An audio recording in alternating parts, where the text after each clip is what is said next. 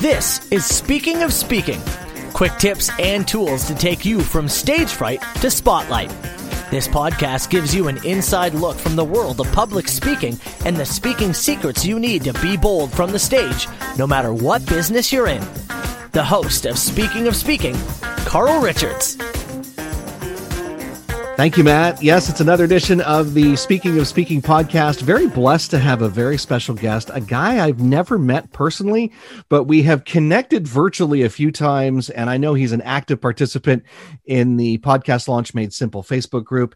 Martin Buckland. Martin is an executive career management practitioner. He is a networking guru. He speaks all over the world. As a matter of fact, when people know, not so much now, but certainly when he is speaking around the world, there are people that will show up when they know that Martin's in the room, they'll just show up and fill the room or help to fill the room. So please help me welcome Martin Buckland. Martin, it's a pleasure having you on the podcast today.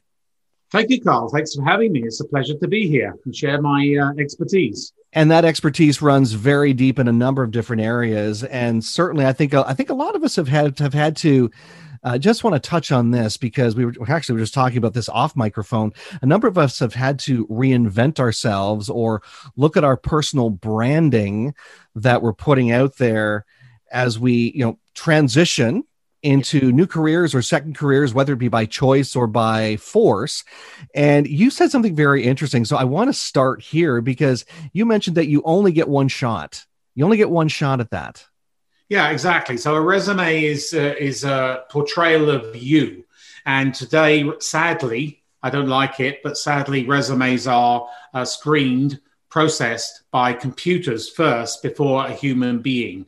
Uh, so you have to get it right. You can never be the computer, but you can at least try and match it. And it's set out in a certain format, built by programmers. There's 22 software houses across the world that supply everybody, all their executive recruiters and all HR functions with this software.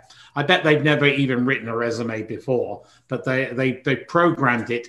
And one character wrong, or one bullet wrong, or shading, or underlining. And sadly, even though you may be the perfect candidate for a job, you are counted out because the format is wrong. Wow. Wow, that that's that's huge. I didn't know that uh, pr- prior to having the discussion with you just just a moment ago. But but I'm I'm assuming there are other things too. Once you once you get once you pass that, once you get to the opportunity where you can meet somebody face to face and have a conversation with them, I'm sure there are other personal branding mistakes or interview mistakes or speaking mistakes that we make every single day, and you've probably seen some of them for sure. Oh yeah, I can write a book on this. So basically, you're uh, when you go to uh, in a job search or just general career management, you are a product. You are selling that product to the market. So you need to think in the minds of sales. Now, introverts have difficulty, but there is ways around that. But you you need to focus on selling yourselves. And today, I'm not really interested. If I was a recruiter or an HR professional, I'm not interested in your responsibilities. We've become a very performance driven society. So you need to sell yourself. You're going to be hired today, doesn't matter whether it's here or in Australia or UK or anywhere else in the world. You are going to be hired because you perform. So you can save the money, you can make the money, you can streamline operations, you can eliminate headcount, introduce new systems. The list goes on and on and on. I don't actually call myself a resume writer anymore. I call myself a storyteller. It's it's interesting you bring that in because I mean I have said and I and I've had other guests on the podcast too talk about the power of story, but how how important is that power of story when we're talking about our personal branding? Our personal brand is your unique promise of value. What is so special about Carl? What is so special about Martin? What is so special about Raj? What is so special about Mary? Everybody has their unique promise of value their differentiator, their value add.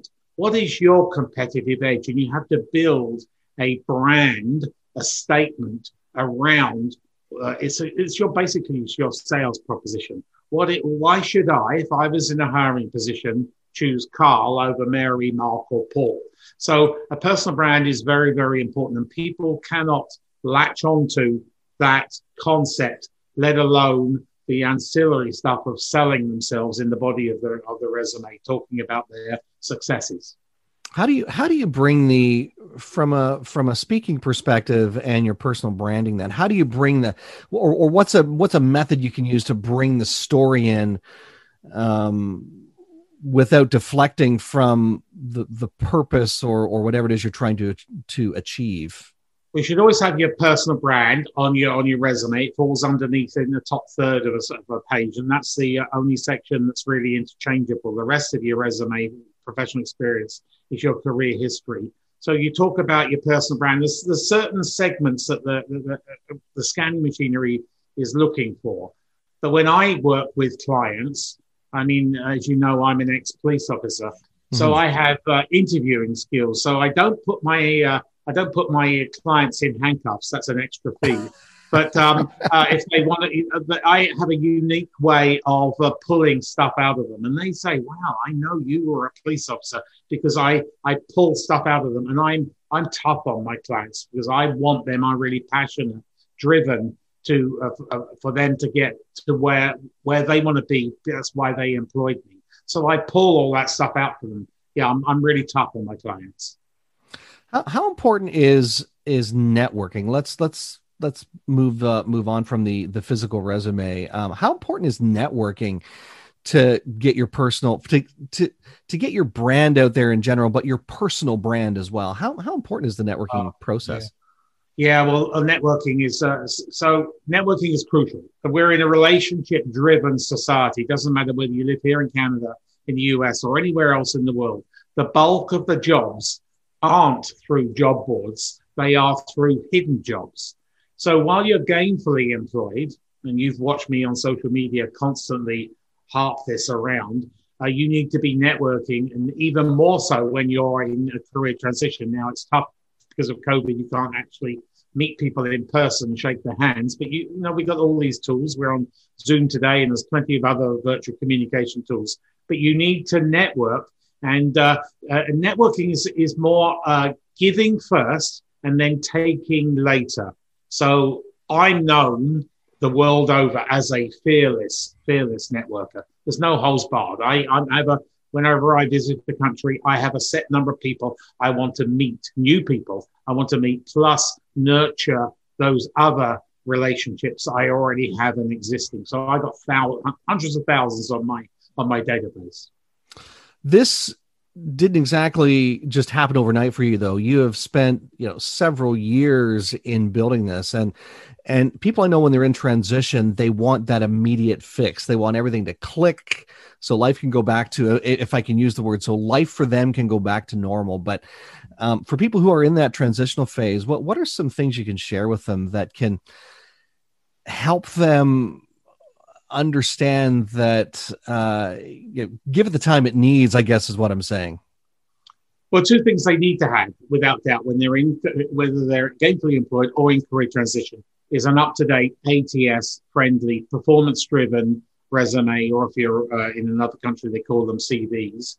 Um, and then you need to have an active and be proactive on LinkedIn. So you need to have a not just a basic profile, you need to have a fully complete profile. The more you put on your LinkedIn profile, the more Google will pick you up. So you need to have maybe definitely in career transition, you need to have the uh, the upgrade, the premium version, and you need to have you need to have uh, your picture on there, a professional picture, not not with your fishing catch or uh, hugging your dog or your your daughter or whatever. You need to have a professional picture, and you need to customize your LinkedIn profile address for two reasons. A, it's far more professional. And B, as soon as you do those two things, Google will give you a 1400, 1400% uplift in algorithm visits to your LinkedIn profile. It's funny you mentioned that about LinkedIn because I think when people started to create once they figured out that LinkedIn was a thing and it existed, they they thought of it as a almost like a big brother or a professional version of Facebook, and the two are very different uh, and function very differently. Yeah, they are. LinkedIn is a professional networking site. Sharing, you need to be uh, uh, active on LinkedIn. It's, it's where executive recruiters right now, as we speak here, are looking for talent. If you aren't on LinkedIn, I tell my clients in my speaking gigs that uh, you're committing career suicide. But not not just use just having a profile. You need to be active when you're in career transition and and when you're gainfully employed. So there's variety of media you can share. You you're you know you've got an industry magazine. You can you can share content from that. You can comment on people's uh, uh, uh, posts, and then you can create your own posts because it really gives you a forum to market yourself as an expert. Then coming to Facebook, Facebook, I'm noticing is transitioning away from what it's what it what it was originally many years ago, more into a business site. It's still got some way to go, but I can tell you that executive recruiters and other influencers in your career will look not just at LinkedIn, but they will look at your, your Facebook profile as well. So be careful what you put on Facebook because that can still harm you. We are in a, it was still sadly in a discriminatory society. So you need to be aware of what you put on any social media certainly be careful of what you put on either one for sure and that that's a good uh, a good thing to to remind the listeners of uh, even if they're using facebook now as a they use it mostly for their professional services. You don't want as you said the you know you don't want it from you know spring break or the fishing hat or whatever right. from 20 years ago or 15 years ago. Some of those can be detrimental in a negative way for for people's not only their brand but opportunities that could be right at their doorstep. Sure exactly. And google you know so you should always google your name um, because google puts uh, facebook at i think at number five and linkedin at number two um, so you need to have you know the more if you type in martin buckland uh, you know you need to have uh, i'm a competition with four other martin bucklands in the world and i try and uh, get it's my own personal competitive edge. But I try and get into the top all the top ten rankings. Yeah in my world, there's only one Martin Buckland, just so you know. Ah, you. and, and, I'm talking to him today. Martin Buckland is our guest on the podcast today, uh, having a great conversation about personal branding. Uh, we've talked a little bit about uh, speaking too. I actually want to talk more about speaking in your experience around the world. But before I uh, before I jump into that, I just wanted to ask you one question about networking and LinkedIn. Are there networking opportunities in the in the sense of like groups that you can sort of you immerse yourself in to network? Oh, sure. Yeah. So there's a great website, you've probably heard of it, called meetup.com. Mm-hmm. So wherever I go in the world, I type in Meetup Tokyo or type in Meetup uh, Delhi or type in Meetup Dubai. I mean, the classic example how it brought me some really good rewards was I typed in Meetup. This was about four, five, six years ago. I typed in Meetup London and there is a meeting, there's a meetup in London for Canadian expats. Now, those expats at some stage or other want to come back to Canada. So who are they now going to engage is me. So uh, yeah, there's there's really some really obscure uh, meetups, but there's some genuine business ones. And it's the more people you meet, but meet within your own. Don't go all over the place. I'm a great believer in the bullseye. So you select your audience and then you build your network around that. Don't go all 360. Keep it to like the, the middle, the center, the bullseye, and then maybe sometimes go a little bit out, but just really be pertinent who you network with and add value to them first before they add value to you. That's a that's a really great tip that that I think that you hit the nail on the head about about networking that that I think a lot of people need to embrace a little bit more is not only get out there and network but make sure you're making those connections that really are going to make a difference for sure. Sure. Yeah. yeah. Very important.